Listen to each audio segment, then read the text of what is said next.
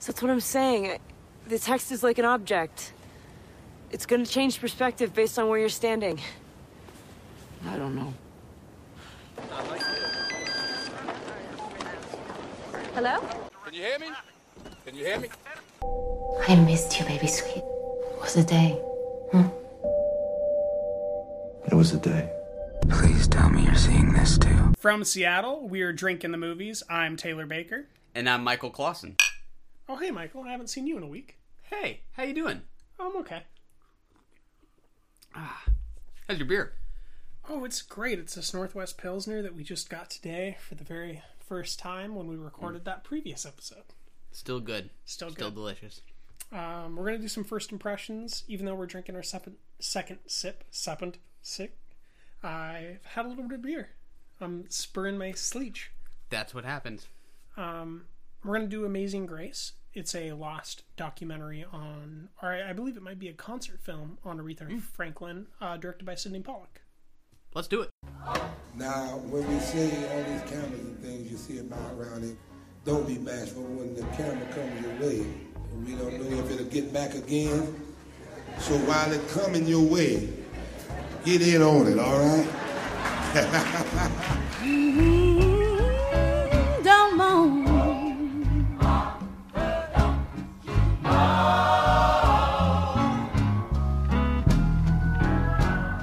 right, we just watched the trailer for Amazing Grace. What do you think? Eh, Eh. technically, eh. Yeah. Audio wise, I'm very interested in hearing it while I look at a picture. Totally. Um, I'm interested in looking at how it was made while Yeah. I listen to it. It's very interesting. It was made in a church.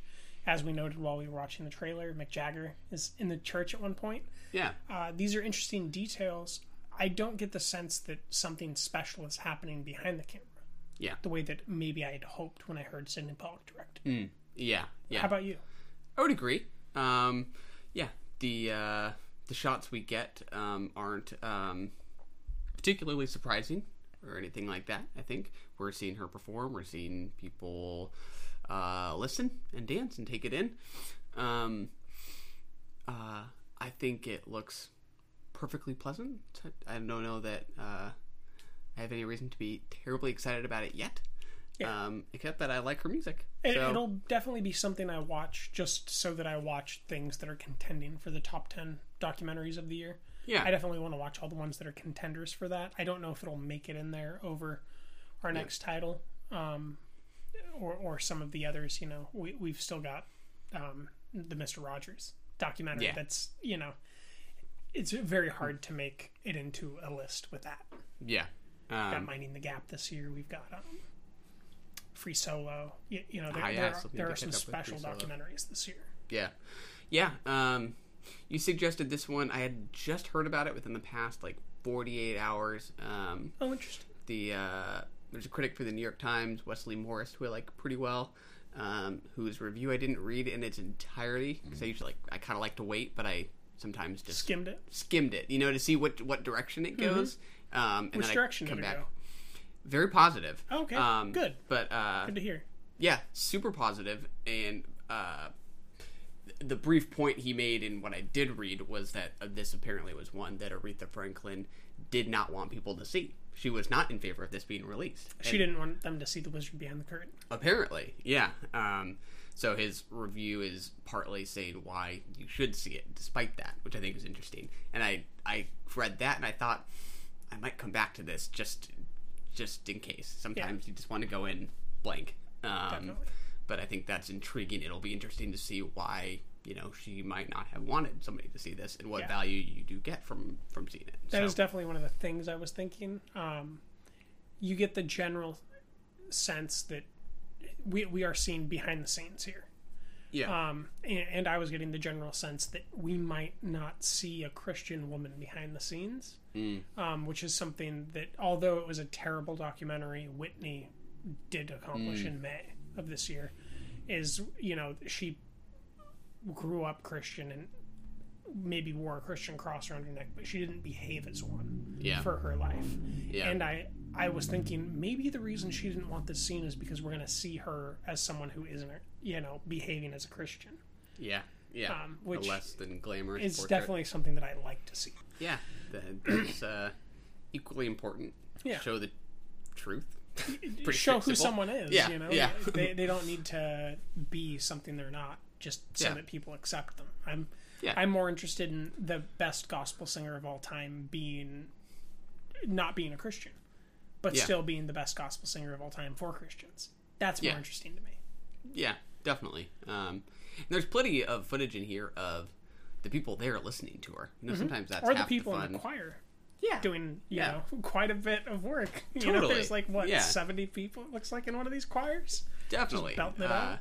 yeah, sometimes in a doc like this, that's half the fun is seeing the people in the room getting to listen to it there. Yes. that's you know part of the magic. So, um, yeah, I think I'm more excited maybe than I said it in the first sentence of this first impression. Yeah. but I'm yeah. definitely interested. I don't know if I'll squeeze it in before the end of the year or if it'll be before the Oscars, but it will be Yeah. before the Oscars. there you go. Um, cool. How about They Shall Not Grow Old from director Peter Jackson? Let's do it. I was 16 years old and my father allowed me to go. I was just turned 17 at the time.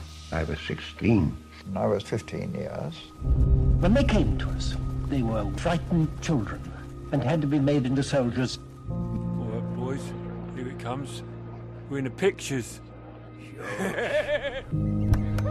I gave every part of my youth to do a job.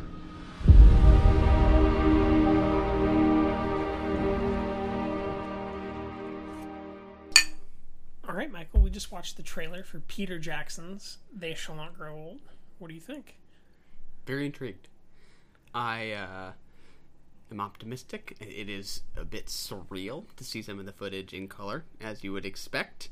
Um, uh, for those of the in our audience who haven't seen the trailer, all we're really seeing in this 30 second clip, maybe not even It's 45. pretty- yeah, It's is, a uh, it's a full minute trailer with 44 seconds of content. yeah, seeing World World War II footage transformed from black and white into color, um, which uh, um, you know I can I can already see like you know the think pieces you know coming out when it does come out about what it means to see this in black and white, which is not how we see the world, versus in color, which is how we see the world. It, uh, like it'll just be you know it'll lead to all kind of conversations about form, right, and what that means for how we uh, watch a movie.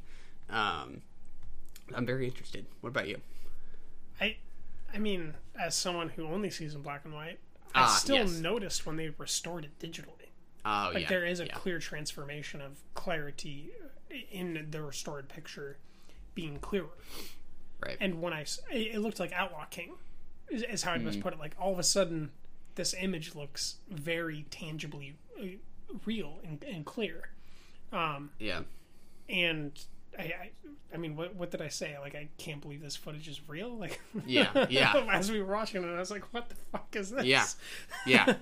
I, I can't believe this footage exists. I, I know that World War Yeah. One was fought, you know, many years after we had strewn single photographs together into a moving image, and, and I think what 1873 might be the first time that we did that. Um, but still, seeing these moving images of men who were dead, presumably in the war, but definitely by now, Yeah. is it's fascinating because this is a sign of what's to come. Because from from this point forward, no man that fights in a war, no woman that fights in a war, will be undocumented. Yeah. We, we will no longer fight a war that we don't have hmm. images of. Yeah. and that is really affecting to me at least Yeah. because so many of these wars when we talk about what happened in, in Greece or when, when we talk about what happened during um, y- you know the occupation of, of any given city when we talk about the the death of American Indians when we talk about the death of, of South American Indians Yeah. this stuff isn't captured. We have the the the few cultural artifacts that weren't melted down and sent back to Spain of South America. you know, we we have very little of, of North American Indians, but from now on, it doesn't matter which side of the war you're on. Yeah. We're gonna have footage of the side that lost and the side that won, Yeah. and that's just fascinating from from a technical Yeah. standpoint and from from uh, a historical standpoint Yeah. Yeah. a philosophical standpoint even it changes how humanity will be able to reflect on itself fundamentally and it's just incredible like Yeah. it, th- this is a change about how we can feel compassion for our our species Yeah, yeah, yeah. Which makes me very interested in what this what this narrative will consist of, right? Because the trailer is really just about the form, um, but what arc or what story this has to tell in light of this footage, I think will be interesting. Um, based on the interview that I listened to with Peter, he's not attempting to fabricate any sort of a narrative. Yeah. He just is attempting to show what the life was like for them. And Yeah. he doesn't want to color them as heroes or as victims. yeah, That's what he said. I mostly verbatim, you know, me Yeah. abbreviating it. But um yeah, that was his goal. So I, I am Yeah. definitely interested because he's not he doesn't have a goal of, of making something out of nothing. He's not trying to make it fit into the um, you know, the allegory that we think of when we think of World War One and we think of Peter Jackson, we automatically leap to J.R.R. Tolkien and the Lord of the Rings. yeah, You know, it's a, it's an easy leap to make, but that's not why he made it, according to him. Which Yeah. I think this might be kind of like something we're going to get to a little bit later with uh, the other side of the wind. Like, I don't know how much you're saying what you're Mm. saying and Yeah, how yeah. much I don't fucking believe an inch of it. right, right. You might just need to to see it to believe it. yeah. Yeah, And when I see it, I'll know not to believe you. right. Did you see a release date for it? Um, the release date is December 29th in the UK. It had a one night only screening on October 16th in the UK as well. Mm. Um, in America, it is coming out later. But it TBD. is still Cool. somehow. I think it might be December 31st. It's releasing in LA and New York at one Mm. theater each. It's somehow going to qualify for the Oscars, if I remember correctly. Makes sense. But we should be able to get our mitts on it before the Oscars, at least. So our very final lists of the year, whenever those will be, we we might need to iron those out. Cool. I'm excited. I am too. When you dance the dance of another, you make yourself in the image of its creator.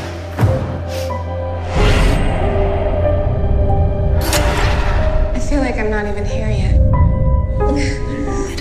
The incredible. One, two, three. The way she transmits her work. You have to decide what is it you want to be for this company. There's more in that building than what you can see, Doctor. You are living with dangerous people. Mother Suspirium. Yes, we are talking about Luca Guadagnino's Suspiria, a remake of Dario Argento's classic. Suspiria. There you go. I can proudly say I've seen both these pictures in theater, and Luca's is superior. Ooh. And also, this is Luca's best release in the last two years.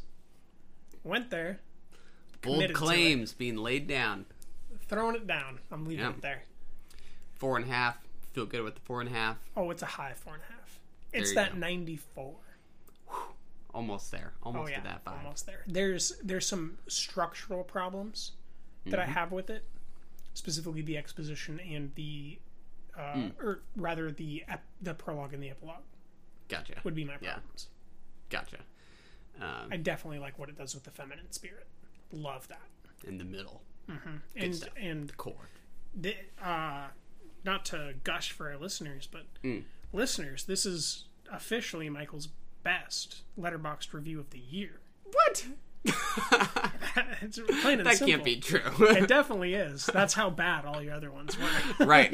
It's important to set the bar low, and then you have nowhere to go but but up. it's my strategy. You, you definitely had this uh, this astute observation about what what is happening as she's dancing while the is it Olga, who is beneath in the Mm. mirror room reflecting in on herself from all Mm. these different mirrors is being folded. Oh yeah. and uh, the the way that you explained that in writing was just really well done. It's a great scene. I was uh, tremendously in the movie during I, that I scene. was too. That that was when I understood that I didn't understand the movie. Mm. That that's when I knew that I didn't know. If that makes any sense. Mm. And that just kept getting reaffirmed. Like when um Mia Goth and, and Dakota Johnson go into the office and Yeah. Dakota Johnson leaves the office and sees what she sees and then comes back and laughs Yeah. and yeah. doesn't say anything to Mia Goth. Mm. That's when I really understood that I don't know Mm. what I don't know. Like I just don't Mm. know. Yeah, yeah, that's interesting. I mean, is th- was there any point at which you suspected Dakota Johnson as maybe not being as uh, innocent as she is made out to be initially? Do you feel like there was a turning point? Does I, she I want to tell you yes, but I really didn't know. I was hoping you might be able to And tell me. in retrospect, I knew. In retrospect, I, I can tell you when like the when it's sealed is when she's drawing um, the map and she gets in Mm. trouble when she's a little kid. Right, She's like that's there. that's the signifier that that Yeah. she's this young and she's drawing a map to Berlin. yeah, but as I'm watching it live, I don't know if she's Yeah. gonna blow the next head up. And every Yeah. time she blows another head up, I'm like, no fucking way. Yeah. You know, like this. This is a maddening film, and I I loved I loved every inch of it while I was in it. It's the bookends of the prologue and the Mm. epilogue that really I I don't understand why Luca thought he needed this. I agree. Um, I yeah, uh, don't know that the prologue with Dakota Johnson meeting the psychiatrist in his home um, you mean much Chloe Grace Moretz? uh, at the end, at the beginning, when she Oh, comes gotcha, and says. gotcha. I forgive you, or they're talking about Yes, yes, yes. forgiveness. Yeah, is that what Well, you're talking about when you talk about the that's prologue? That's something I don't mind. Um, Okay. When I talk about the prologue, I mean Chloe Grace Moretz. Mm. I mean the therapist, and I also mean the therapist's n- narrative. Mm, I don't gotcha. need that Gotcha. Yeah. um, in the way it's presented. I think it is a very good choice to have it, but um, so I, I I was skimming over just because I forgot of another detail that I had a problem with. The RAF throughout. yeah. I don't need. Right. I don't need Chloe. Mm-hmm. I don't need the RAF, and I don't need the prologue epilogue. You can get me on board with his um, love story if you need to. Yeah. During the duration of the film, you do not need this Yeah. act. Although I appreciate six scenes in an epilogue, it was Yeah. not six scenes in an epilogue. It was a Yeah. prologue, six scenes in an epilogue, and I had a slight problem with that claim. yeah, yeah, um, yeah. I mean, this is not like a period or like a you know a window of history that like I was terribly familiar with going into it. Like I could not have told you. Hmm. I just this- watched Seven Days in Entebbe, so I was like, Uh, is, is "Why the same period? are you doing?" Yeah, Seven Days in Entebbe is about the RAF. It's about Got this it. exact moment, except for we're with Rosamund Pike, who is one Hmm. of the terrorists that kidnapped the plane and all the Jews on the plane. Got it. Yeah. So Yeah. yeah, Um, so yeah, I mean, as they're talking about the the plane being hijacked, like, you know, it, it didn't carry like a, a ton of dramatic weight for me, just because like it's such a specific incident in history to tr- Mhm. try and attach to this story of ballerinas. Um, that are they the- ballerinas? Well, dancers. You're right. I guess in the original it was a ballet academy. Yeah. It's they're dancers. You're right. Contemporary dance. I guess. If they were ball- Um, ballerinas, I would have been like, I completely missed a detail. yeah, yeah, ex- exactly. Um, so you're right. It's like I didn't, I didn't need it, but it does have the effect of just very clearly um, establishing that this is not like the fever dream, the surrealism of the original Suspiria, Mhm. where dream logic is the logic of the movie. Like this is something that is within the world as we know it, within Yes. history as it happened. Technically logical, Um, yeah, exactly. Um, but it which- goes to too creative lengths to be so. I would agree. It's almost. Uh, yeah. So, so you think that's what like holds you back from a five? Yeah. It's it's, it's ultimately a detriment. Definitely, yeah. Yeah. And I I do think that there could possibly be a way of editing the current footage Yeah. To maintain everything that there is and get rid of the stuff that isn't so good and Yeah. bring it there. Yeah. Like I feel like it's all there on the camera. Yeah. And I I mean, you know, we're being very critical right now, but for Yeah. each coming at it from a four and a half and a heart, which Definitely. is I think the highest rated movie we've talked about today. I think so. Oh yeah, yeah, for Um, sure. Unless you gave the other side of the wind the four and a half and the heart like I did. Four. Four. So it, it's between the two of us, it's the highest rated movie of, of the day. So It is. Um, not to you know, you know, this is a Yeah. great movie. It just Totally. has some logic problems um, for why Yeah. these pacing choices were chosen. Um, Oh, that's interesting. So I, I don't. Yeah, I don't know that I would say pace. I love the pace of it. Um, to me, it was just it in the middle, like- yeah. But the, Mm. the when I talk about pace, I mean intro to Gotcha. epilogue. Gotcha, I, mean, I mean the whole thing, and the the pace at the end Mhm. and the pace at the very beginning are, are the pace at the end works better if you don't have the beginning. You know, like I don't Mm. mind that payoff at the very very end when she comes to visit him and we get the we see the house continuing to live. The Mm. right, what is it on Anka and F? Yeah, I don't yeah, remember what his name is, but letters, but yeah, when, yeah. we see that house continue to live, that that is a great way to fade out. Yeah. in out of this picture, but um, it feels like it's to buttress. It, it feels like it's to bookend Yeah. the narrative, and I would rather have kind of a, a roaring narrative that that then has this clear, defined ending of, of Yeah. things move on. Yeah. The house has new life, right? Because that's what it is. Yeah. The house Yeah. has new life. That the dance academy has new life. Yeah, yeah. I've heard that there is a post-credit scene. Um, I did not I did not see it. I I, think it's brief. I don't know if it's even that insightful, but I was bummed that uh, I didn't know that. Yeah, I pulled a venom. I left. Yeah, exactly. I don't know if it changes much. Um, There were a few people that stayed in their seats when I left, and I was like, "Why are you doing that?" Yeah, This is- yeah. It's over. A Luca Guadagnino. Timothée Chalamet isn't looking at a fireplace, guys. exactly. yeah, um, yeah. In uh, it, it- was a weird sensation sensation to try to be thinking about how this narrative within the Dance Academy is sort of being mapped onto the historical narrative. Mhm. I don't know that it ever really lined up for me perfectly. That they were ever perfectly in sync. I that- never got that sense either. Yeah. Yeah. Uh, it's not okay. I do not like Chloe Grace Moretz, but it is Still don't. not that reason why I don't think she should be in the picture. I don't think that her arc serves the picture narrative wise. Mm. Yeah. in as far as she's spent there. Yeah. Um, you could have this girl who's missing Yeah. and have Dakota Yeah. Johnson get there and not know that it's Chloe Grace Moretz and Yeah. be just fine. That's just as good. You're not getting anything extra from knowing who's missing. I don't Yeah, I would agree. It's almost kind of a red herring to have an established Character, actress, yeah. playing this role, and not much comes from it, really.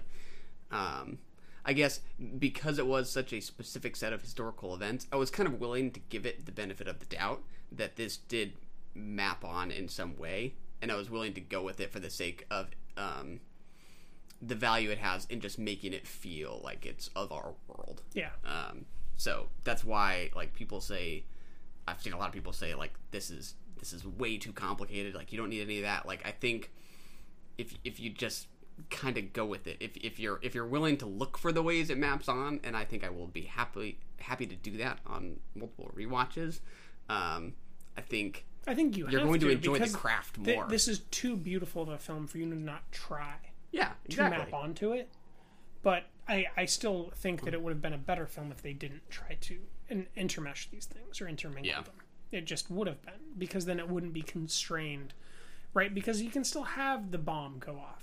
You can still Yeah. turn on the TV and have them talk about the RAF. yeah, But to have um, a big actress that's a main missing character yeah, be part of the RAF and have that be like Yeah. this thing that's tying together the detective investigation, like yeah, I don't need that. The moment on the stairwell where where he says, um, "You helped me rule out Poland," is where my wife Anke went. Like those Yeah. are great moments. Those are real, tangible, emotional moments that make me feel like I'm part of the world. yeah. You can leave that in and get rid of the, some of this other stuff, and not Yeah. lose this tangible sense of identity uh, of time. Yeah. Which I think is Yeah. maybe what you're saying is so Totally. tangible and, and good about this picture is Yeah. it does have Yeah. a sense of time. I don't think that all of the stuff that gives it a sense of time are needed though. Yeah, I would agree. I mean, it's long. It's two and a half hours, I think. It is, but I- it wasn't long enough. Yeah, I Once she agree. started blowing up heads, I was like, I want to stay here forever. keep going. yeah. Um, I mean, it's just the the craft itself was just spectacular. Like I, I just loved It was. every bit of it. Yeah. Um, I think that the, the the the rhythm and the pace was just perfect. Like I think it was just super unique in how um, abrupt, you know, certain scenes would end and how long other ones would were go dragged and, out. and they'd yeah. feel like they were going to capitalize and then they wouldn't. Yeah. And then Yeah. other ones would capitalize instantly Yeah. when you'd least expect it. Yeah. Um, I, I think that something of note is that number one, this is Dakota Johnson's best film she's ever been in. Yeah. Number two, she makes really good movies when she's in a picture that Tilda Swinton's in. You're right. This is a pattern. This is a pattern. uh, and I like Tilda Swinton here. Actually, what did you think of her mask work? Uh, I thought it was great. I, I thought it was mostly good. Yeah. There were a few moments where I noticed that she was, um, because of the consistency of the limp, there are certain moments Mm. where she is not bending and walking the way that that person would Yeah. bend and walk, where Yeah. I did have trouble. Yeah. Um, but I was Yeah. mostly, like I said, it's a 96. You know, Yeah, Or, yeah. it's a 94, not a 96. So Yeah. It's, it's real Uh, close. It's weird, even though you sometimes see Tilda Swinton buried beneath all that Mhm. work. Sometimes you don't. You don't, and sometimes I just I'm still glad and appreciative that it's her under there Yeah. somehow. Um, I still don't know quite how to explain why I think that's valuable, but I do think it, it added something for me to know. Yeah, it's it's Um, interesting. I don't really know why the choice was made. I don't know I am curious about the end Mhm. when um, that character is naked um, and prone. If Yeah. they have a body double in, or if they have a prosthetic attached to Tilda, because we do see male genitals, um, and we we feel very. Uh, if you're a man, you feel very empathetic for him because he feels very exposed, and you're very worried for his genitals as agree. a man. You're like, oh no, you're clutching your own. yeah, I uh, I heard some people talking about how if uh, if it had any potential for anything at the Oscars, it would be for for makeup for Oh, Tilda Swinton, and how they really hoped the clip would be that clip. What about, uh, nude and prone? Wh- what about choreography? Is that an Oscar category? I wish it, it should be. I don't think it is, not that I know of. Yeah, that Hmm. that's travesty. I don't. Um, casting director. I think it could be nominated for casting director. I don't know if that's a category. I think that's one I've heard. Oh, I thought it was. Um, art direction. I would like to see a nomination for art Oh, yeah. direction in this. It's got very strong art direction. Um, but otherwise, yeah, there's no way that something this eclectic and and um, Yeah. artistic is going to be Oh, yeah. considered for cinematography or editing. Yeah. I, I don't know that I would give it best director just because I can't necessarily point to where the director's controlling what's happening over the editor and the cinematographer. Mm. Whereas I know that Luca is really responsible for this thing being the way it is. Yeah, I, I yeah. think that other people looking at it, um, just because it, it, Mm. it is so hard to put your finger on what's what it exactly is the director doing in a movie like this. Yeah, Um, yeah. That I, I I personally would love to see the cinematographer and the editor nominated. Yeah, But I don't yeah. think that's going to happen. I think Bohemian Rhapsody has a better shot for a cinematographer and editor than this picture, which is really disgusting sad. to say. yeah, like it's Yeah. gross. Yeah. Um it's weird. I mean, I think I still feel his presence. Like to me there's Oh, I do too. Um But- yeah. How how do you define that for someone voting in these categories? Yeah. Yeah. I mean, I think a lot of people, myself included, you know, if you watch lots of movies, you watch lots of horror movies, you watch that and you kind of think to yourself like this is this isn't really a horror movie as I know it, right? Um But and- it is horrible. right. Yeah. Oh, yeah. It is horrible. Um, but I think that's that speaks to the direction that like there is like a certain uh like matter of factness or kind of um everyday look or Mhm. everyday uh, perspective through which we watch some of these atrocities, right? Um, Brutalities, visceralities, like it's yeah, it's a um, stunner. You know, that's that's sort of a combination of camera placement, editing, shot duration, right? Like the extent to which all that comes together to give you something that feels unique. I think is direction, I guess. Um, so you're right. It's hard to point to like one thing because it's about kind of how that comes together. Um, but I think some of those dance sequences are, you know, shot with sort of this. Um, you want to stop the podcast right now and go see this movie again? Let's do it. Let's do it. Yep. See you later, folks. Later. uh, yeah, I mean they're. Uh, I don't know. I just I just feel like where the camera is put and the, the angles they they consistently kind of surprise me despite not being like um That super showy or something. Yeah. Yeah, yeah, exactly. Um, so for me, the the place where this showed up the most, th- th- this is uh, like uh, Luca's voice as a director, is the end when she's blowing up heads. Yeah. When it goes to that slow mo frame, but it feels like everything around her is what's moving slow, and she's moving Mm. fast through it, and it's like Yeah. you you can feel the the earth or the air tear like like it's tearing apart in in her wake or, or Mm. in front of her because she is so powerful like Yeah. that is what he's bringing as a director and i don't really know how to define that it's just Yeah. you see it and you know it like Yeah. that's there Yeah. because of him and no one else Yeah. could have put that there Yeah. God, it's such a good scene. Dude, right? Like, that that's I I haven't updated my list in quite some time Mm. for best scenes or best movies of 2018, but Yeah. Suspiria is going to be knocking a few pictures out of the best scenes of 2018. What does it mean when you go into a movie with no expectations and it becomes one of your favorite of the year? Oh, that's a great thing. You, you know, like how how often does that happen? Yeah. For me, it was The Nice Guys. Was was like the Mm. last one I can finger. Mm. Yeah. Yeah. For me, it was good time. Which we've yeah, talked about. yeah. I, I, I didn't get to respond as strongly to that one, but I, I like Yeah. some of the Safdie brothers of their work. Yeah. I mean, before that, maybe Cosmopolis. I had zero expectations, and yeah. I, I just absolutely love that Cronenberg picture. So Yeah. th- this That's- is kind great. of in that support the girls vein for me there, where I was really Mm. nervous. I didn't like Call Me by Your Name as much as other people. I felt really compassionate towards it. I thought it was a really beautiful thing to look at, but I didn't respond to it well narratively.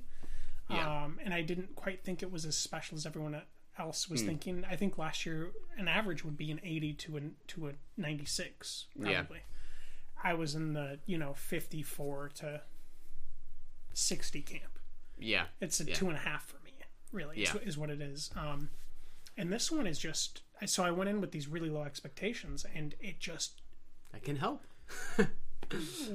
threw me down. Like it, Yeah. I, I, he took my eyes and he wrestled me down, and Yeah. he he made me look at this thing, Yeah. and it was so beautiful to look at, but so jarring and revolting, Yeah. but so beautiful, and Yeah. and succulent and spectacular, and and just it, it, it is one of the best experiences I've had all year at the cinema. Yeah. And I, I really wish that I could go see it again, but I think it might have left all of our theaters. I know. I don't think it uh, did particularly well. It did not box do well. office. I guarantee it did not do well. I was keeping an eye on the seating charts. Yeah. At the uh, dine-in by us because Mm, you can yeah. look at the seating charts on the AMC app. Yeah. Uh, and I was keeping track all week because I, I was picking my day that I was going to go where I could get a decent seat. And you know, Yeah. it was not selling well. It was not selling well at all. It was Yeah. half empty at best the Yeah. whole time. Yeah. Uh, I mean, it's probably to some extent the the same effect that Mother dealt with, right? Uh, yeah, but Mother is one of the best movies ever made. So let's not put it in Mother category. Right, but from a marketing perspective, like Mother was pitched as like a home invasion thriller, which was utterly, utterly reductive. Here, you read the summary, and it's like a girl joins a dance academy run by a coven of witches. You're like, oh, it's a horror movie. You're like, well, Yeah, it's, a little, kind of it's a little complicated. It's somewhere between It Comes at Night and Mother, right? Yeah. In, in that you can't market this movie correctly. Uh, Yeah. Right, Hold the Dark was another problem earlier Yeah. this year that we Yeah. just talked about on the last episode. Yeah. About an Mm. hour ago. yeah. It seems like six like good word of mouth comes from, you know, people's expectations kind of being met, right? Like Mhm. this is just not what people might have thought it would be.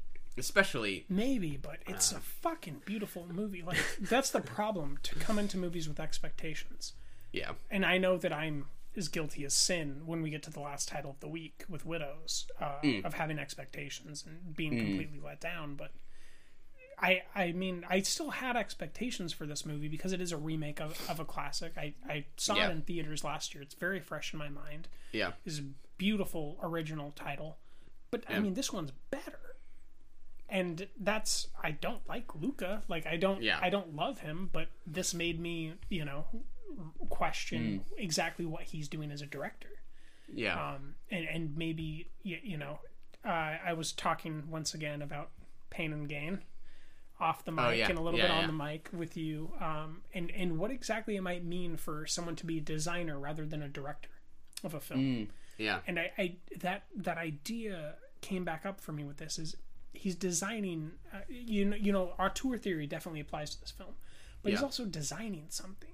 He Yeah. he's slowly building up the outfits and and the innocence and and he's really um, not just as an author of the lens, but but as someone who's designing the very edges of which we're looking. Right Oh, yeah. during these transitions of the scenes, we have the Suspiria art stylings Mhm. decorating the outside of the frame. Like he he is designing us into a a the sense of what whatever is happening to us. You, you know, all I can say is voyeurism, but he's manipulating our voyeurism.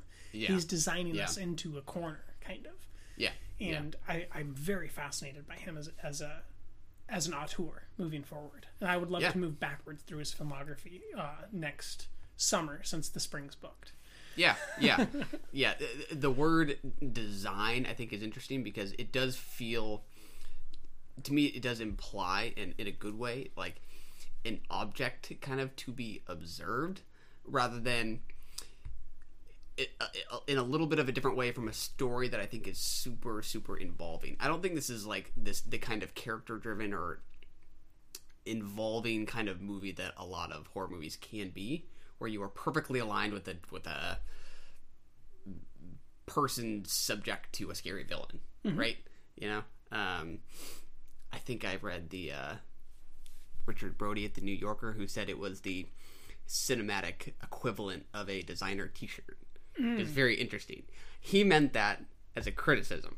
I'm like, I think that's a great way to put it in a Mhm. good way. Mhm. Um, it does feel designed um, and orchestrated, and I think in the best possible way. Mhm. I think that's a great thing. Um, I think that the meticulousness here uh, is just a sign of kind of devotion to the craft. Mhm. Um, so I think I would take those same words and use it as praise. yes. Yeah, right. There's there's some designer T-shirts that look stupid. Yeah. There's yeah. some that look really cool, and you're like, Mhm. how much does that cost? And you're like, fuck no. Yeah. But the Yeah, Weeknd's yeah. wearing it, so you're like, it's kind of cool anyways. you know? It, it's like one of those, one of the designer T-shirts that the Weeknd would wear. yeah, not, exactly. not the designer T-shirts that Kanye would wear. yeah, yeah, exactly. Um, because sometimes it does feel like you're just watching performance art. Yeah, right? it Uh, really. It, I, I think that's a a, few um, reviews on Letterboxd specifically called this an art house film Yeah. or an art house exploitation film. Yeah, and yeah. I don't, I, I don't know which is more true. I think both are extremely true, but it's somewhere in there. Yeah, yeah, I would agree. I mean, are there many people you know who you would recommend it to? No, I don't know if there are many. No, there's not. either. But I can say that if you're open to seeing it, Yeah, I think that you have to. yeah, because whether or not you come away um, enraged and grossed out, or if you come away enthralled and stupefied, you Yeah. will have a, a cinematic experience that you can't really get somewhere else. And and as I'm saying these words, I I'm starting to understand what you mean by your comparison to Mother. Mm, it is yeah. like watching Mother. It it Yeah. is something that will affect you, and whether or not you take it well, you Yeah. will be affected, and that is a beautiful thing to say about a film. Yeah, yeah. I mean, I think both these movies can be discussed in terms, especially Mother, but both can be discussed in terms of their their themes for days and weeks and months. But I think the sensory appeal and just and how like distinct they feel, just how Mhm. they feel like they're really own unique things that just are so They're- unfamiliar. they're each is what the word palpable. Yeah, yeah. Um, many many movies might be able to try to um, work with similar themes, but I just don't expect to watch any other movie that feels quite like these movies feel. Mhm. You know? Um, ju- just a small note before we move on. Yeah. As I was walking into the theater, the ticket taker was talking to one of his coworkers about the film that I was going to see, and he didn't know what my ticket was, and he was Mm. just talking about Suspiria. And he's like, uh, he's talking to to his coworker, and he's like, "You haven't seen it yet? You idiot! I've seen it four times." Love it. And I was like, four times? I'm probably gonna hate this movie. Yeah, you know, because normally when a ticket taker says it's the best movie, I'm like, eh. You Yeah. know, the last time someone said that was like Hurricane Heist, Yeah. and I was like, eh, Yeah. quite concerned. Yeah. But th- this is, you know, just a small anecdote of there are certain Yeah. people that are really gonna love this, that are just normal people, and there's normal people are gonna hate. Like I couldn't look my mom in the eyes and tell her to watch this movie. Oh no, I wouldn't. couldn't look my dad in the eyes and tell him to watch this movie. Yeah. But like my stepmom, maybe, maybe, Yeah. maybe. You know, there there's certain people that could really like this journey, um, Yeah. or at least be affected by it in such a way that they don't regret having seen it. Yeah. Not yeah. necessarily that you respond positively to it, but that you don't regret that you saw it. Yeah. Is is almost more of the marker of whether or not you should Yeah. watch this. yeah, yeah. I mean, it, yeah, it is interesting. Like, I could see some people watching this, and you know, we praise it as feeling so kind of distinct and unique. They would say something felt off, and it's like, exactly. Yes. exactly. like that. That is why we clap at the end of it because it was off. Yeah. Uh, I was like just thinking about how many movies I've watched this year, which is because of Movie Pass and AMC A List, which is easily And the podcast Yes. and Filmstruck. way more movies than I've ever watched in my life. Yeah. Uh, when you do finally watch something that just feels as distinct as this, you just love it that much more. Yes, you do. yeah, that, that's that's a good way Mm. of putting it. Um, so final notes: Mia Goth is incredible. Uh, Dakota Agreed. Johnson incredible. Tilda Swinton incredible. The supporting cast very very good. Chloe Grace Moretz eh. Your Fair final, enough. Your final thoughts? Go see it while you can, because I don't know that it'll be around very long. Thom Yorke's score that was great, Oh yes, beautiful, Thank you for bringing that up. wonderful, Very very good. Yeah, Very, uh, his very, very bandmate. Jonny Greenwood gets a lot of praise for all of his scores. Thom Yorke's like, "Hey, I could do that too." He proves he does. I can do it better. It's pretty solid work. Just ask me. Quite nice. Um, to the other side of the wind we go. Let's do it. Just like me and God, how could you tell us apart? Patrick's new movie? The other side of the wind. What's that about the movie? We don't talk about the movie. So you old guys are trying to get with it. Is that what this movie's about? Well, we don't actually know. What do we know? Jake is just making it up as he goes along. So this Orson Welles picture, you know, came out as it was scheduled.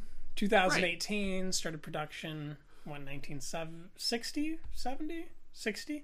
Pretty quick production period, Yeah, I think. yeah, Yeah. nice and short. Um, we watched this in 4K at your uh, Ultra HD Ultra 4K. HD at our uh, Queen Anne studio. You know, right. we've got a few different studios. We're at the North Seattle studio right now. We we Couple watched this one at the Queen Anne studio. got a lot of paper coming in to drink in the movies. Mm-hmm. Um, and I I mean, we didn't exchange much conversation as the picture went on, but uh, Yeah. I, I did request we pause it for uh, uh, restroom break. For some discussion and, and then well. I, I asked you uh, kind of a leading question to see if you were going Mm. where I was, and then I explained to you what I was seeing. Yeah, Um, yeah. And then we watched the documentary afterwards. Mm. Um, using the documentary, using that kind of discussion, Mm. Did you, in reflection now, have you noticed Mm. anything different about the picture than when we departed? Um, since watching the documentary, I think the documentary enriched it to some degree. I don't know that it's necessarily like changed the angle at which I look at it. Um, sounds like did maybe it, did for you. It brought a higher definition or a higher Got it. resolution. Yeah, like it didn't yeah, yeah. change anything, but Gotcha. I saw it very much more Gotcha. clearly. Yeah. Sometimes you see a making of, and it completely like recontextualizes. I don't No, know it- that it was one of those experiences. High resolution. Um, yeah. Um, and it definitely uh, deepened my appreciation for it, which I think is a sign of success Yeah. of the documentary. Um, I guess we'll kind of talk about that s- separately. I think we Um, kinda have to it- talk it's about them together, really to I don't. honest with you. It's really hard to, to separate the two now. I, I, Um, I don't. I mean, when we talk about the documentary, we'll talk about it. But I think we should Yeah. use the documentary to inform this yeah, conversation pretend we haven't as much as we seen have to. now. Yeah. yeah, yeah. Um, so yeah, I definitely think that the the documentary enriched it, but didn't didn't um, Shift. change my feelings for it. Just kind of deepened them, I guess. Um, but yeah, um, I loved it. Four with the heart. You gave it a four, Four and a half. Four and a half. Feel good. Yeah, it's Yeah. it's never gonna go down. It's only Yep. gonna go up. I like it. Great viewing experience. Very good. It probably would have been like a three without the Ultra HD 4K, right? No, but it wouldn't. it wouldn't have been as as as you know. Yeah. Like it's it's hard to put your finger on, but it's it's the word Yeah. as. It wouldn't have been as as. Yeah, yeah, uh, yeah. Uh, I mean, yeah. Thinking back to the documentary, they sort of explicitly talk about uh, Orson Welles um, poking fun, or at least kind of you know teasing some of the European art house cinema that Mhm. was coming out at the time. Um, and I see that in retrospect. I maybe didn't feel that a ton I don't in the believe movie. that. I don't believe that for a second. No, No, I I think that he wanted to tease it, Mhm. but what he really was was jealous of it. Oh, that's interesting. No, I think it was Um, envy. I think what we're seeing mm. is envy because what we see in the other side Mm. of the wind in that movie that's inside of the other side of the wind Yeah. is such a special looking movie, such a Mm. beautiful looking movie, and it's the most over edited part of the entire movie, Yeah. which we find out in the documentary. Yeah. It's the Yeah. thing he spent the most time on. Yeah. So to me, that doesn't say he's making fun of something. That says Mm. he's envious of something and he wants to do it better without going to their level. Mm. He's doing it at his level. Mm.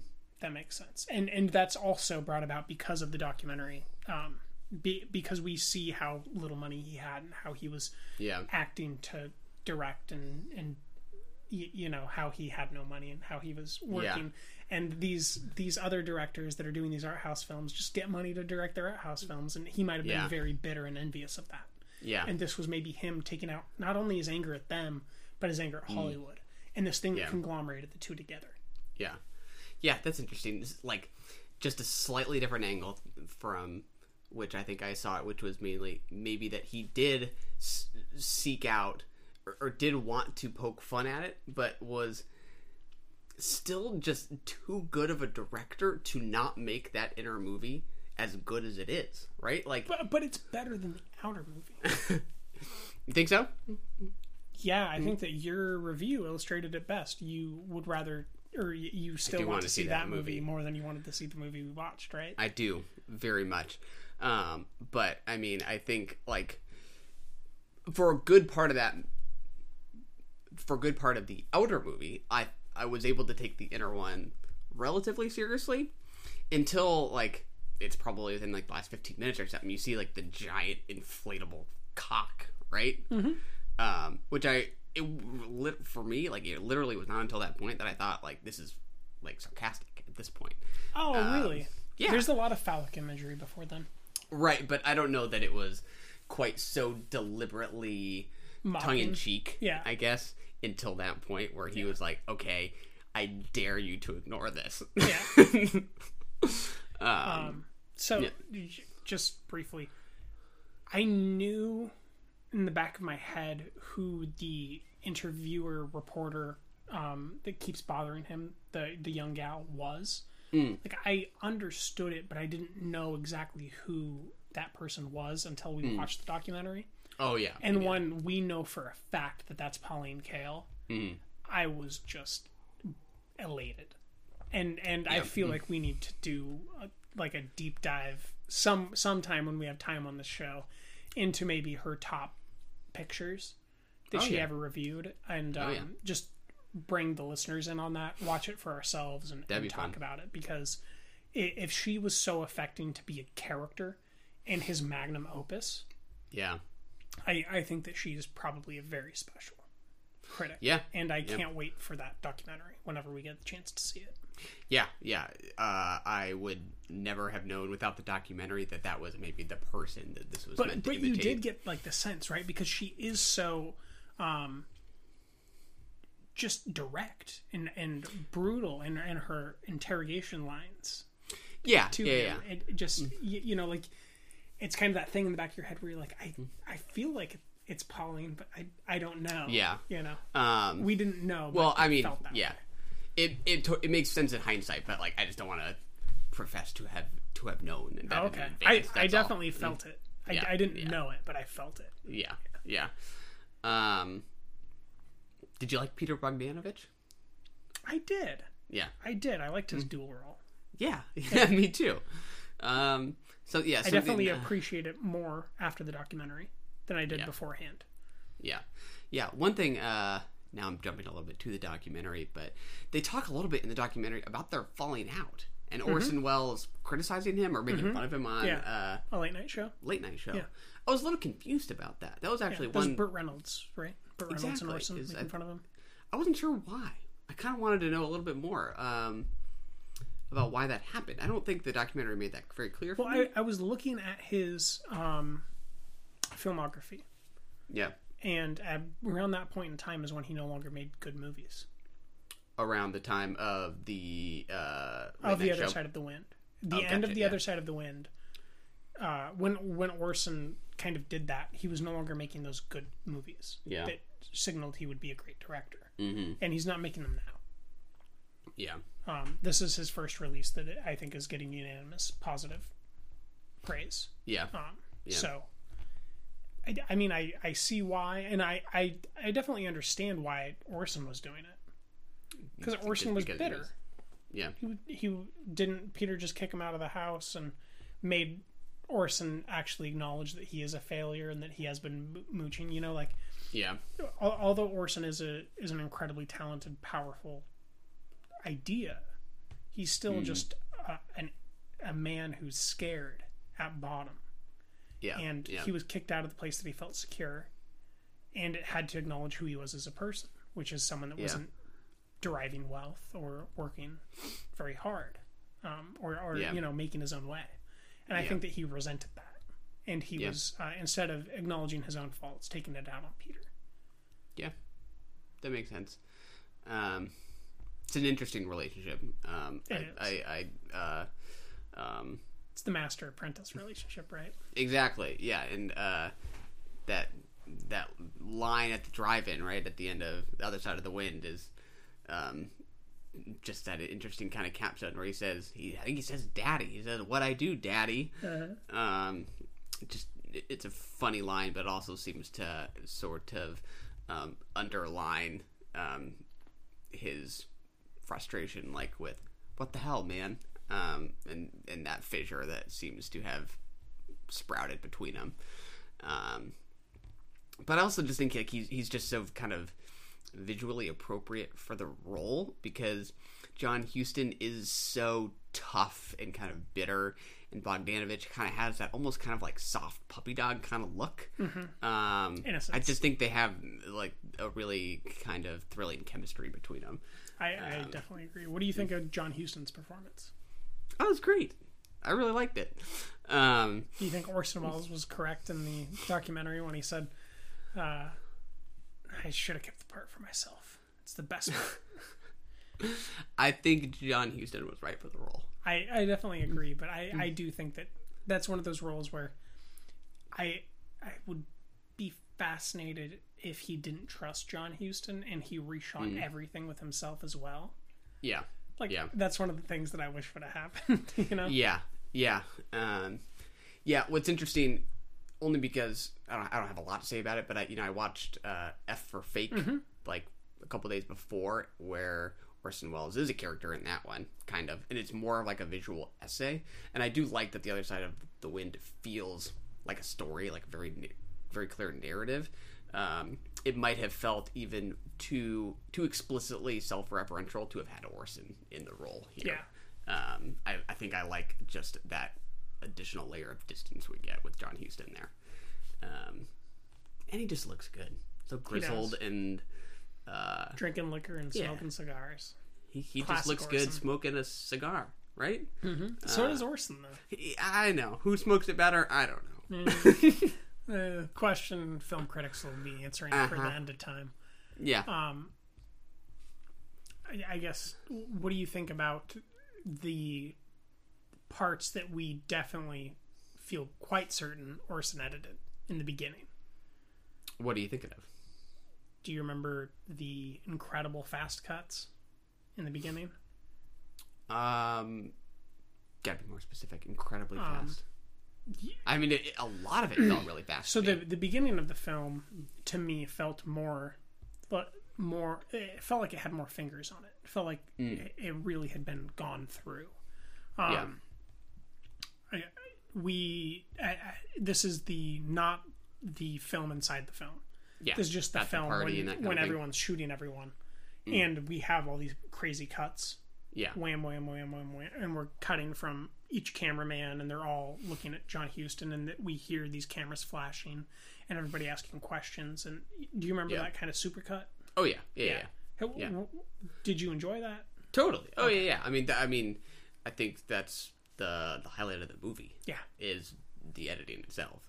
Um, otherwise, I think this party might lack the excitement that the editing gives it. Definitely. Um, We, if I remember correctly, we were both quite winded, just attempting to Yeah. keep up with the picture at that point. it- yeah, definitely. I mean, there are no easy character introductions, right? Like you're just picking it up as you go. Who is who as you watch them kind Why of interact. You're like, okay, I guess this is you know a, a, a critic or something like that. Or a Um, reporter, I don't this know. is someone else. This is another crew member or something like that.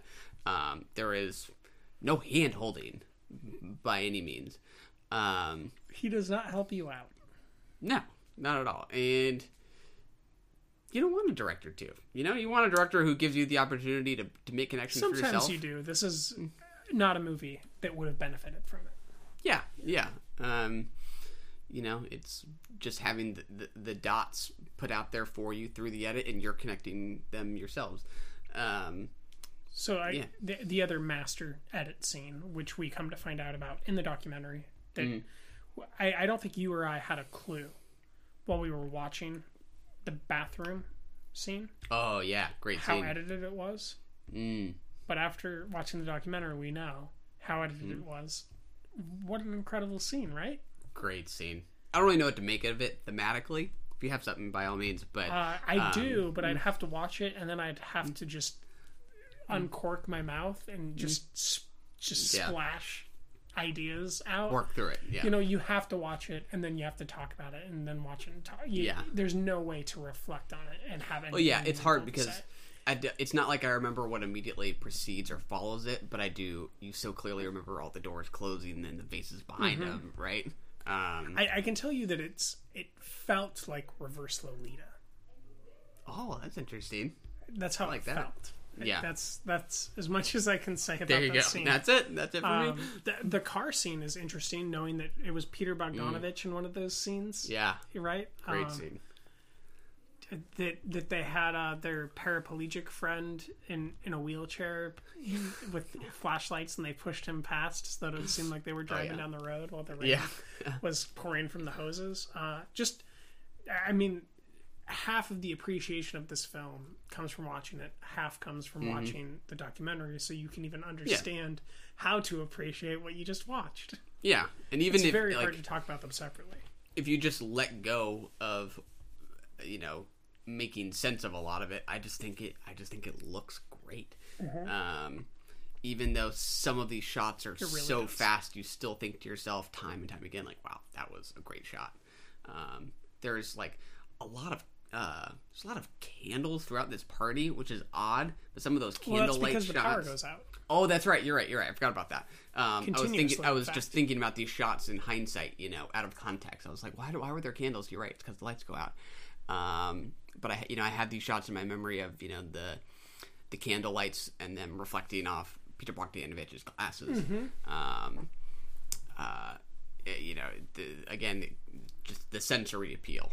You know, for somebody who's not interested in movies and not interested in what this has to do with Orson Welles or his history, I think could still get a lot of satisfaction out of just the thrill you get from uh, the the rate at which it's cutting from Yeah. all these different perspectives. From just looking at this movie. totally, It yeah, I I don't have much more to say about this particular Yeah. movie because how much is documentary Mhm. centric about the appreciation. Um, Yeah. Feel like moving on. let's do it. It's a great movie. Four and a half from me. Four from you. Done. The Other Side of the Wind is the crazy picture. It's not a work of fiction.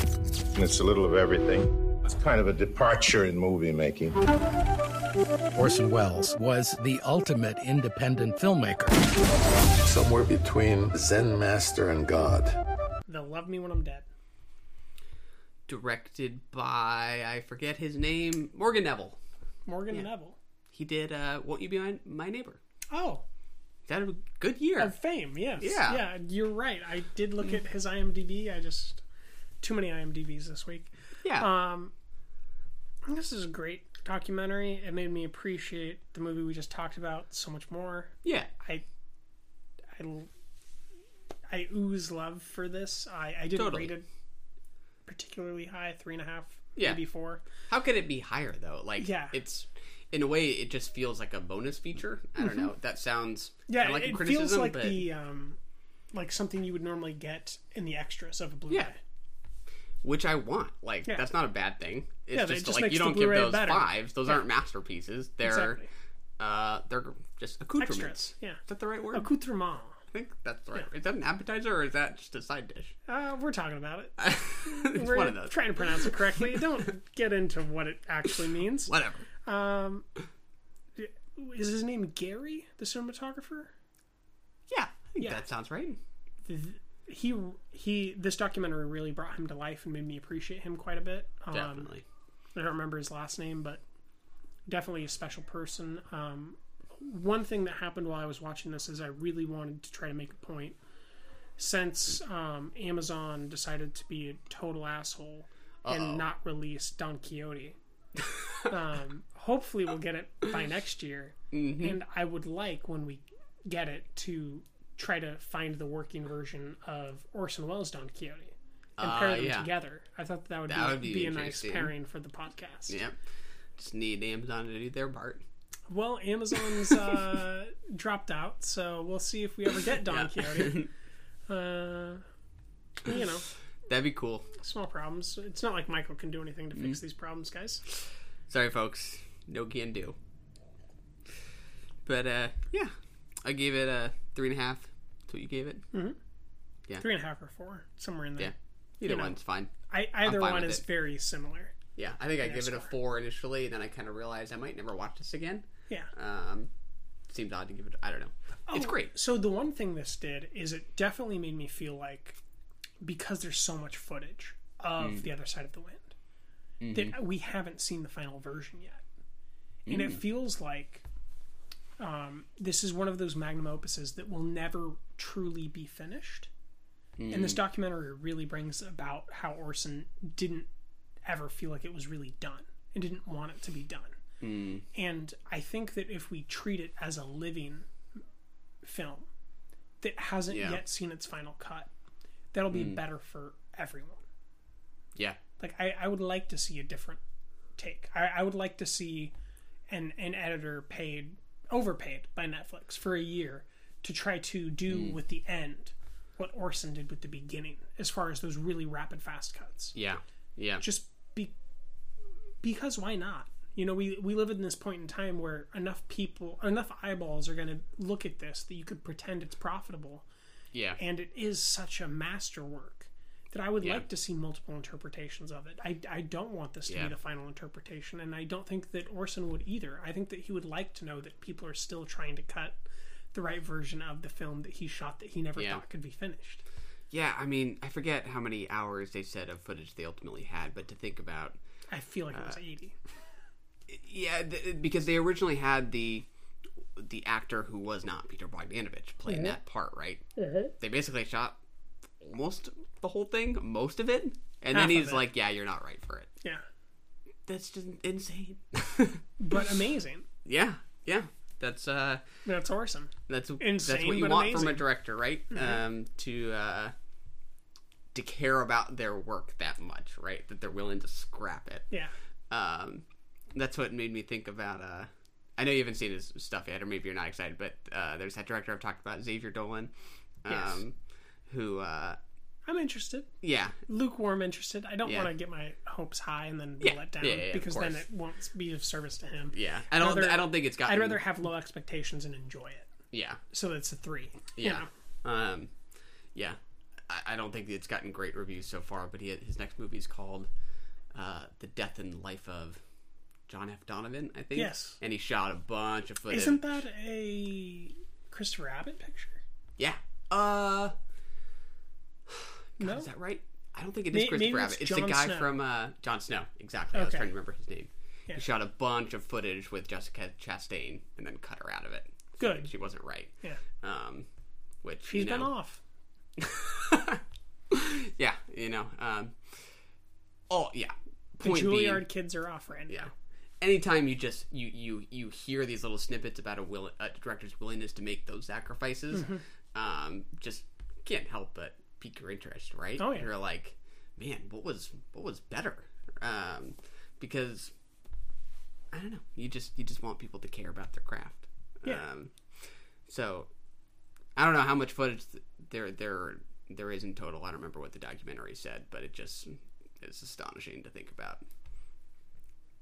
what the total number of hours spent on this project was. and the legal battles and Yeah. y- you know the efforts he went to to try to get financing and Yeah. what happened with the financiers that he had after um, Yeah. what happened in the Middle East. Um, You know, it's who who knew that uh, the Arab Spring would affect an Orson Welles Yeah. picture, right? Yeah, it is kind of surreal for sure. It's, a good documentary. I think everyone that watches The Other Side of the Wind should watch it, but they should watch The Other Side of the Wind first. I don't have that much yeah. more to say about this documentary. This is maybe the shortest review we have for one of our pictures. I would agree. Yeah, if you watch the other side of the wind, watch it. If you don't watch the other side of the wind, don't watch it. Yeah. Right. Unless you love Orson Welles and you're not watching The Other Side of the Wind for some you stumble reason. on this without knowing who Orson Welles is. Don't watch it. I don't know who you are, how you got here. but I have a very particular set of skills, and that set of skills is telling you what order to watch Orson Welles in. I don't know if the if the algorithm on Netflix could could jack something up and put this people put this on people's watch list ahead of It is the other side of the every wind. time I turn my Wii U on. Yeah. It tells me to watch the other side of the wind, and I'm like, I already watched it on a different Netflix account, assholes. I gave it a thumbs up on my account. You think I need to watch it again? What more do you want from me? Just let me watch Frasier. Pushy man. uh, Widows. Widows. My husband left me the plans for his next job. All I need is a crew to pull it off. Why should we trust you anyway? Because I'm the only one standing between you and a bullet in your head. That's what I've learned from men like your late husband and my father. Is that you reap what you sow. Let's hope so. On to our last movie for the episode. Steve McQueen's Widows. This was, I believe, your most anticipated feature film of the year. Is that correct? It was up there for sure. What What was higher? Just out of curiosity myself, Um, because I got the sense that it was. A good question. Going into the year, what was at the top of the list? This was up there. Um, First Man was probably up there. Um, we heard about that one so long ago. It feels like that had been on my radar. Um, I don't really remember now. At the start of the year, Um, support the girls actually. I Well, I mean hearing- during the during the year probably. yeah, yeah. Just like which which, which movie after experiencing this year because we're we're at the end of it, whether or not we want to admit it. Yeah. Uh, is this the one that you had the highest expectations for? Actually, the one that we still haven't seen that I think I probably have been most excited for The is uh, if Beale Street could talk. Really Probably. interesting. Yeah, it is the only movie that I've seen you read a book for. Yeah, right. exactly. that proves how excited I am. Yeah. I read a book. He's willing to read about 186 pages of large Yuck. font. Yuck. Reading. um, but this is up there. Definitely. This is pretty high up there. It is Definitely. not that good of a movie. You don't think so? No, I don't. It's Oh, come constrained on. by its narrative. Uh, a thought that I had quite consistently while I was watching this was Gillian, don't adapt someone else's book anymore. Mm. Like, never again. Interesting. Gillian's writing should be her own. Like, if she's going to live or Mm. die off of being a screenwriter, it should be off of her own work. Yeah. I don't want to see her adapt someone else's book again. Mm. Because I feel like she was constrained by what the book did and what Mm. Steve wanted. So she couldn't give. I like. I never felt her coming through, except in these really brief moments that I, I don't even know that I felt her or if I felt McQueen. Mm. Like that opening um, tongue kiss, right? Mm. Like I didn't know whether I like. I feel like that's McQueen from Shame. Like I Mm, yeah. feel like that body, um, on the body depiction through the lens is very McQueen, but I also question whether or not it could be Gillian. You know, Mhm. and I never saw her voice come through, and I Mhm. never, I I I personally don't want to ever watch another Gillian Flynn um, screenplay where I don't feel her voice come through because she has such a Mhm. great voice, and it's such a shame Mhm. that I didn't feel it come through. So, what uh, you know, what is the tone you felt, and what was the tone that you think sh- she might have provided? I don't know. Yeah. the, the tone that Or- I, the, that's the thing. I, I, there's, I, this is the same thing as too many screenwriters. I don't Mm. feel like there was enough room for her voice because Mm. McQueen is an auteur, Mhm. or I believe he's an auteur, um, Mhm. which means someone that's working behind the lens and in front of the lens. Even even when even though he's not an actor, he's still working in front of the lens. He's manipulating what's in front of the lens in, in such a Mm. um, nuanced way that he Mm. is not only weaving the tapestry in front of the lens as well as behind it, and he assisted with the screenwriting process. Yeah. He's listed above Gillian hmm as a screenwriter, Yeah. Yeah. and they're adapting a novel called Widows yeah. that she didn't write. So I just felt I found her voice lost. Um, the Mm. things that I would point to to where I, I think that I felt her are things Mm. where I don't know if I'm feeling her or Steve. Mm. Yeah. I could see that. Um, it doesn't feel did, like. Did a- you feel like her? Did you feel like you could sense her anywhere? Not really, and I'm fine with that. I mean, to me, this is this isn't Gone Girl. This is not uh, Sharp, Sharp Objects, Objects, yeah. right? Um, this is uh, a director's film to me. Um, this this feels like a But Steve could- a Steve McQueen. Do you movie. think he could have? Um, do you think he couldn't have made this movie without her? Um, I don't know. It's hard to say. I, it's I like, feel like he could have made it without her, and that, that's, That's- maybe my, my biggest complaint. Like I, I, Mm. Gillian is such a talent. I don't want her wasted. It's kind of how I Mm. feel about J.K. Rowling and this last Fantastic Beasts movie. Like she's such a talent. Why are we wasting it? Like Mm. okay, you're gonna make a Fantastic Beast movie. Spend three hundred and fifty million dollars on special effects and giant creatures then, Mm. because whatever the hell I just watched was not worth it. Yeah, I mean, I think we maybe then watched it kind of from different angles. I mean, if you if you go in looking for for Gillian Flynn, I think you don't get that, No, right? But whether it's Steve McQueen's voice over hers, I just I think I, the I think product I like. I think it might have been that we spent so much time on sharp objects. Mhm. She's such a strong feminine narrative teller, narrative Yeah. storyteller, that when I saw this was an all female narrative, Mm. I really set my expectations quite lofty, Mm. and Yeah. I was really, really, really let down.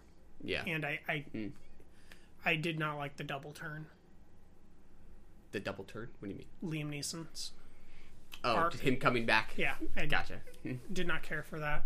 Yeah. I, I just I didn't generally care for it. It, Yeah. it was decent. The performances Mm. were all right. Michelle Rodriguez surprised me. She she wasn't bad. Yeah. Um, Elizabeth Debicki was fantastic. Uh, Viola was okay. It's not Yeah. her best performance by a long shot. Um, Yeah. Cynthia Erivo was wasted. Um, Oh, come on, she was great. Oh no, she's too good. Tar- I mean, it's when, an- when I it's an say ensemble. wasted, I mean she did not have a nine-hour part. right. It is. Yeah. There's only so much dialogue to go around here. As, as a star of the show, you know, she's Lucy Boynton status. Yeah, pretty much. she's Lucy wasted if she doesn't get nine hours out of a one and a half hour movie. yeah, yeah, um, yeah. I mean, you know, if you kind of go back to that that adage that a film is a director's medium, TV is a writer's medium, I think Gillian Flynn right. is maybe better suited for something like Sharp Objects, where I think think, her right. voice is felt. Whereas, regardless of what their contributions are, I, I, I like the I just like the product. It's hard to know. I mean, I, I could see her maybe playing a role in figuring out how to just take something off the page and get it on the screen, but him saying, "I'm the filmmaker. Like, let's tweak this for the sake of shooting it." Um, you know, um, I, I think I'm maybe more open to collaborations than you. Um, to me, um, j- just to kind of explain where I'm coming from, I if I was to pretend that I could be Steve McQueen and that I had Mhm. Gillian Flynn access, Yeah. I would ask her to adapt the book as a screenplay, and then as the incredible director I am as Steve McQueen, yeah, I would take a bunch of liberties and cut how I want. yeah, But I didn't feel like she adapted the book as a screenplay and then he Mm. did what he wanted, which Mm. is maybe how I envisioned what this collaboration would look like. yeah. So so had had she done that, Mhm. what do you think would have changed? I think that he would have used visual imagery to communicate storytelling a lot better Mm. instead of relying on his ability to manipulate the dialogue. Gotcha. Because I don't, I didn't feel like the dialogue particularly did anything great, Gotcha. and I didn't feel that the visuals particularly did anything great, and I definitely Ah. expected great visuals. Oh, I thought it looked so good. That's like where I think that's it, where it most never of my, looked bad, but I don't think it ever looked great. I think it. Yeah. I agree. It looked good. It did Yeah. look good. Yeah. But when did it look great? Oh, I think right from the get go. you liked that van explosion. I think the the van explosion was. I've seen it in the trailer too Um, many times where I was like, okay, give me the next one, and I never Yeah. got a next one. I Yeah. got a flashback to the same sequence. Yeah, um, that's fair. Uh, uh, I, I think that opening kisses is, particularly startling because of how sort of aggressive it is, and I think cross cut with the intensity of that chase really added up to more than either of those scenes Hmm. could have been in in themselves. I Um, believe you. I don't get that though. Yeah, I mean, I, you know, I think about the cross cutting in something like Suspiria, and I think this is equally effective in, to Oh. a completely different end. Which one did you rate higher? They're both four and a halves. What? Widows, I've gone back Widows and forth was between. a four yesterday. You I know. Oh, I've, I've bumped. I've changed it. And remember, I had a plan about how to attack you with my words, and then you shift the math on me. Widows, I've gone up and down. Definitely not a five. Kind of a four, four and a half. I can't really decide. I've I've been moving it back and forth. Okay, I thought it was a four. So I was Yeah, coming you- into it this with was some assumptions Yeah. about it being a four. Gotcha. And us only being a star away. And I was like, okay, we're pretty similar, but a star and a half. Now Give you're it a three? Give it to me. it's a three. Yeah. It's a high Mm. three. Mm. It's a 64. Round, Mm. Rounded down, that's a three. You know, you you Yeah. gotta take the Letterboxd star system into account. Yeah, yeah. I, I am beginning to feel after watching this many movies for Mhm. the year, just because of my goal and because of the show, I'm really starting to feel the the restraints of the Letterboxd. Oh, yeah, and I, sure. I'm definitely considering moving forward, doing what some other Mm. reviewers do, and just doing an out of a hundred. It's review. weird. See, I, I go the opposite way. Sometimes I'm tempted to just not rate. I go Mm. the other direction. Oh, there's lots of movies that I don't feel comfortable rating, but some Yeah. of the movies that I do want to rate, like I'd, I'd like to explain why it's a three and that it is Yeah. a high three. Yeah, yeah. um, yeah, I thought. Yeah, I thought the the, the cross cutting at the beginning was great. I think how um, Viola Davis's relationship with Liam Neeson is recontextualized throughout the film as we flash back. I thought was great. Um, Hmm, I wasn't. I just wasn't there for that. I didn't care. I did. I Yeah. was. I was on Viola's side, and once I knew he was alive, I was, you know. Mm. And then anytime you cast Carrie Coon in a movie, and I don't spend the whole movie with Carrie Coon, who's Carrie Coon? I get a little bit bitter. Uh, that is the girl that he left Viola Davis for. Ah, got it. Yeah, She the was other also the uh, one of the CG villains in Avengers: Infinity War. And Oh. I n- nudged you on the shoulder and I said, "That's Carrie Coon." You said, "Who's that?" Ah. I was like, "You've never watched The Leftovers, Michael. You piece of shit." Next time I see her, I'll be sure to ask who's that. yeah, Fargo season three, The Leftovers. there you go. She's a fantastic actress, and you're just wasting away not watching her. Just work. had a supporting role here. Um, I thought Daniel Kaluuya was awesome. He loved was him. brutal. I fucking So hated him. He was so good. Like he made So me hate. I went from empathy, like you were in Get Out, dude. Like I feel so sorry for you. I hope Yeah. you're okay. To I hope you die. Bad dude. And he Uh, did. Easily one of my favorite supporting characters um, in a long time. Um, you know, How the- that stab, stab, stab of the paralyzed Ah. guy trying to figure out where he can feel? Oh. and you know great wide shots there you know of you know four to five bowling lanes um, them squared right in the middle um, just just great shots and then you know he doesn't have a ton of screen time but his presence i just think kind of lingers from scene to scene you're like It does. he's gonna show up again Because you know he's in the background of a lot of the Viola Davis scenes Yeah. as well. yeah Um, what do you think of Brian Tyree Henry? i thought he was solid Yeah, i liked him yeah um, yeah Paper Boi, he uh, Paper Boi, all about that. yeah he had Paper Boi. he had a more interesting balance of sort of um, menace and vulnerability Mhm. right he's nervous about actually getting elected but is also intimidating when he needs to be um, i thought he, his his nuances were felt right um, I remember, I think it was during first impressions, you said you were hesitant or skeptical about uh, Michelle Rodriguez. I was. Um, I was very. Did she? Uh, what did you think? She was good. Better. She Or was okay. She was Yeah. okay. She wasn't bad. She wasn't great, but she was okay. Like she didn't completely detract the way that I thought she would. Because I Mhm. am so like that's the other thing he did was he played her against her character type, Hmm. which I thought was really smart. Like you're gonna cast her. Every me included thought you were gonna play her into her character type. She's gonna be the one that's using the Mm. guns, right? First thing we see is she couldn't even hit the target. Yeah. You know, like he played her right. Like she she did feel like the fish out of water. Yeah. Yeah. And then having Elizabeth Debicki seem like this innocent girl who's actually like a total go getter and a badass.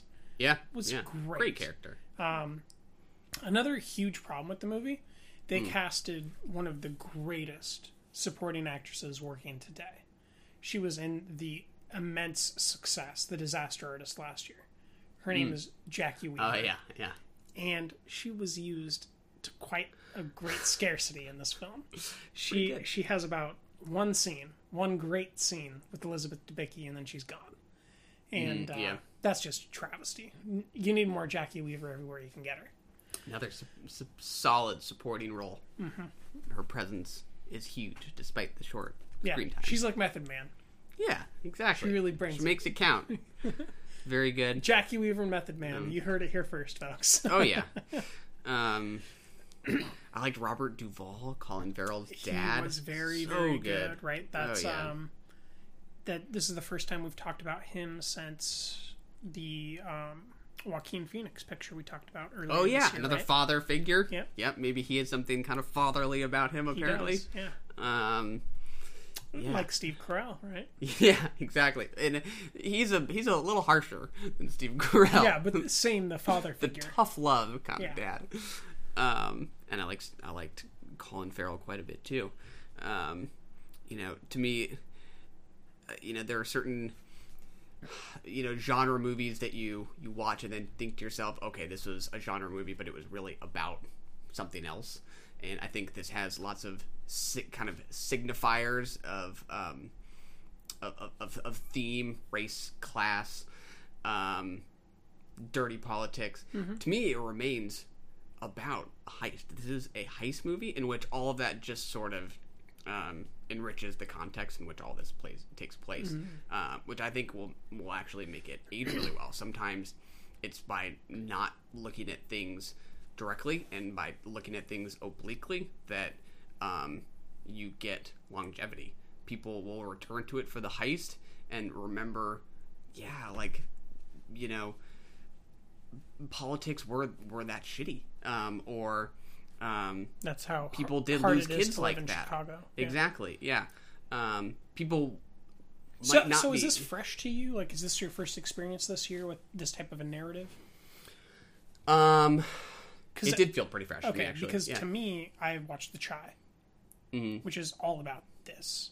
Yeah. This is the subject. This is the the arc of it. This this Mm. is the exposition. This is the inciting incident. Like these moments, these deaths of these innocent children are the Mm. whole show. So as soon as I understood that we were dealing with dirty politics in Chicago, it was like Mm. I've already seen this. Mm, and and yeah. from then on, nothing surprised me about Mm. what was Yeah. happening.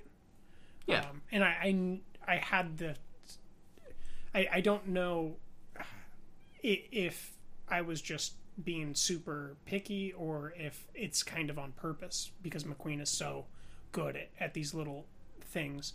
But when I watched the van explode the first time, Mhm. I noticed how wrong and rigid Mm. the body looked through the window. Mm. So from then, I was like, I don't think he's dead. Ah. So there's just a lot of things that were happening for me internally where I was Mm. like, I, I can't get on board. But I am Yeah. very interested in, in this this statement you're making about how it might age. Mm, because to, yeah. to me, I, I'm not interested in revisiting this movie. But I, Mm. I am very interested in people that are.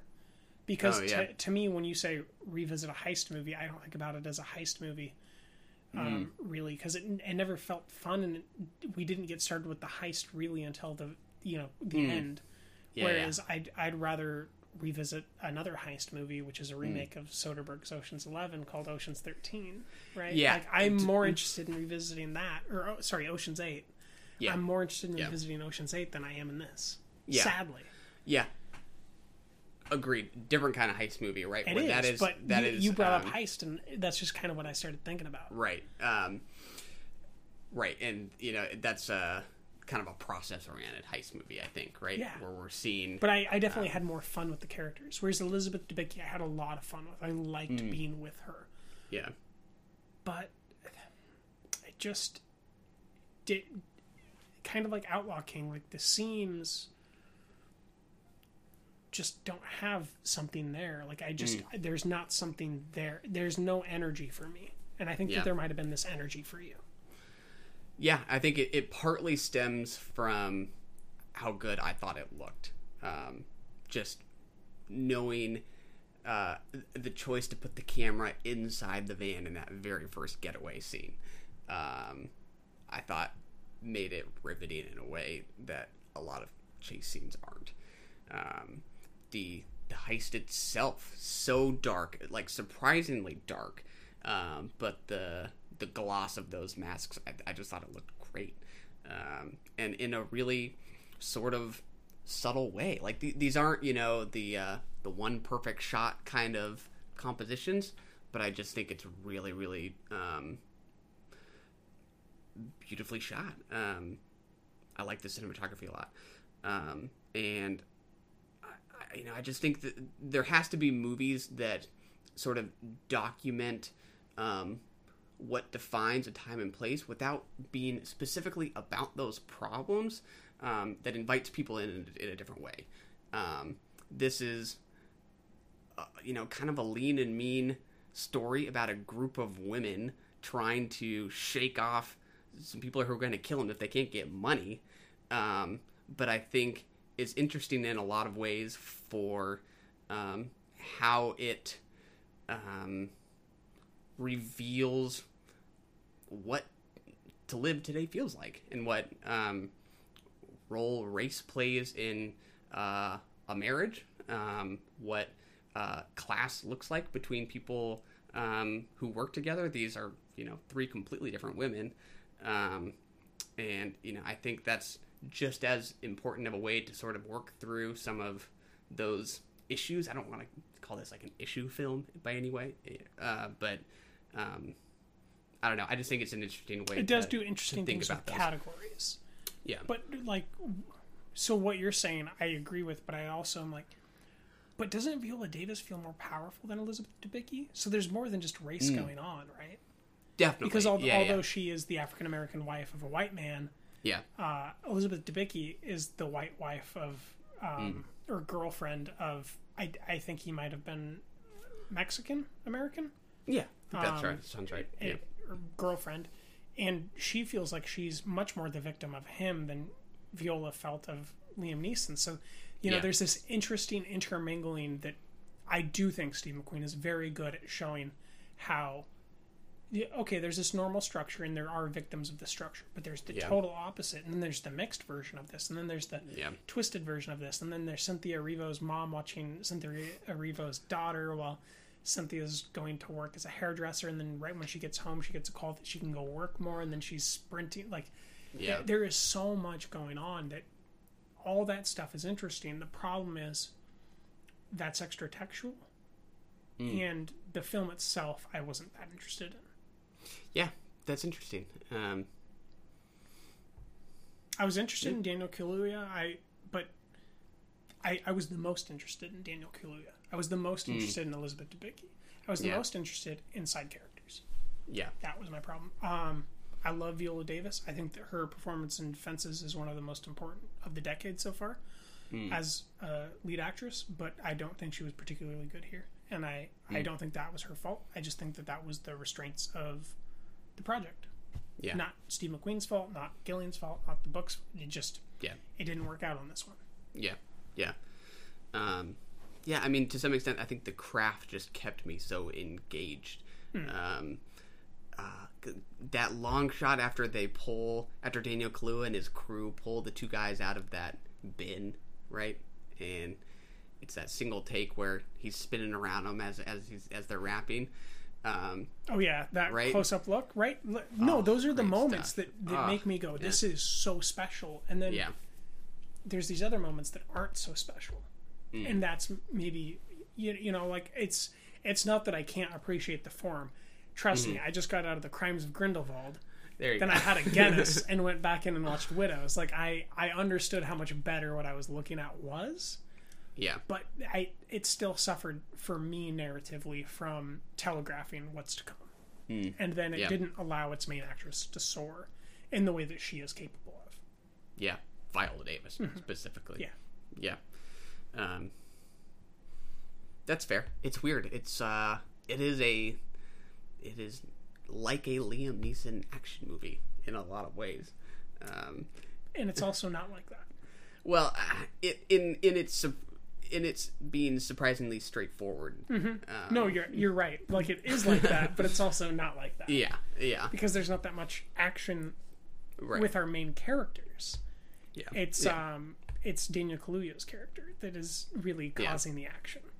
Yeah. Oh, and I Yeah. loved um our driver character. I Oh, really yeah. enjoyed his performance. While he's around. Great Yeah. performance while he was around. Yeah. Yeah, yeah, um, yeah. And I might watch it a little bit differently the second time, knowing um, that Viola Davis is not just uh, a widow, but also a grieving mother. She is now Mhm. truly alone. We don't know that right off the, the bat in the first viewing of this movie. Um, when did you know that she knew Liam was alive? Um, probably not right until I don't. I don't. It hadn't crossed my mind until she goes to Carrie Coon's house. Okay. But like the- from then on, the you, you know that she knows, right? Yeah, yeah, yeah. Because she didn't open the door on purpose. Definitely. Okay. Yeah. So, did, did that shift? That sh- for me, that shifted why she was doing the job, Mm. and, and then we we understand it at the end, right? When she Mm. uh, says that there's this money under the table, Yeah. and I I was like, thank you for doing that. Mm. You know, like Yeah. that that needed to happen, or else I wouldn't have given it as much grace as I gave it. Like I needed her to have her own Mm. independent reason as a person for doing Mm. what she did. Yeah. Yeah. Yeah. Because she could have just given the journal up and been done with it. She had the opportunity multiple times, but to get the money for herself, I needed to see Yeah. what she was going to do with it. Yeah. I and, and that was a nice payoff. Yeah, I would agree. Um, yeah, I don't. I don't think I could take it up to a five, and it could come down to a four. Um, but pretty solid. I liked it. It's it's absolutely worth watching. I don't think it's gonna win any Oscars. I wouldn't be surprised Yeah. if it got nominated because it's Viola. Yeah. Um, but it's, I, I if it wins, it stole something from another. Uh. I don't know that it'll it'll win anything either. But it, but if Um, it did, right? yeah, like it would yeah. be stealing straight up. yeah. Um, maybe like uh gosh, is it the uh which cat or which guild gives a like best ensemble award? I could maybe see it getting that. I, f- Um, I thought the Academy gave Best Ensemble. I thought Spotlight won that. I don't know if they maybe it's one of the maybe it's one of the not televised awards or something. Oh, there there are lots of those. Yeah, yeah, Yeah. exactly. I could Um, maybe see it winning that. I'm trying to think about what else there is, but I don't know. I just Best ensemble, I- there's I such a campaign for it. I feel like I've been to like a dozen websites, you know, Yeah. where the wallpaper is widows for ten categories or something. I'm like, I don't know about that. I, I could see maybe something technical like lighting. Like I feel like the lighting was really consistent throughout this picture. Yeah. Um, but yeah, it, it never out ensembles First Man, and it never will. Mm. Yeah, First Man has Christopher Abbott, so he's First solid. Man wins. Great actor. Well, It's good. It's a high. Check it out for yourself, folks. High three for me. there you go. Uh, low four and a half from you. Yeah. Possibly a four. Yeah, somewhere in there. Somewhere in there. Yeah. To Indiana we go. Let's do it. Run! Go! Get to the chopper! We have to go. I'm coming with you. That was brilliant. To beautiful Monrovia.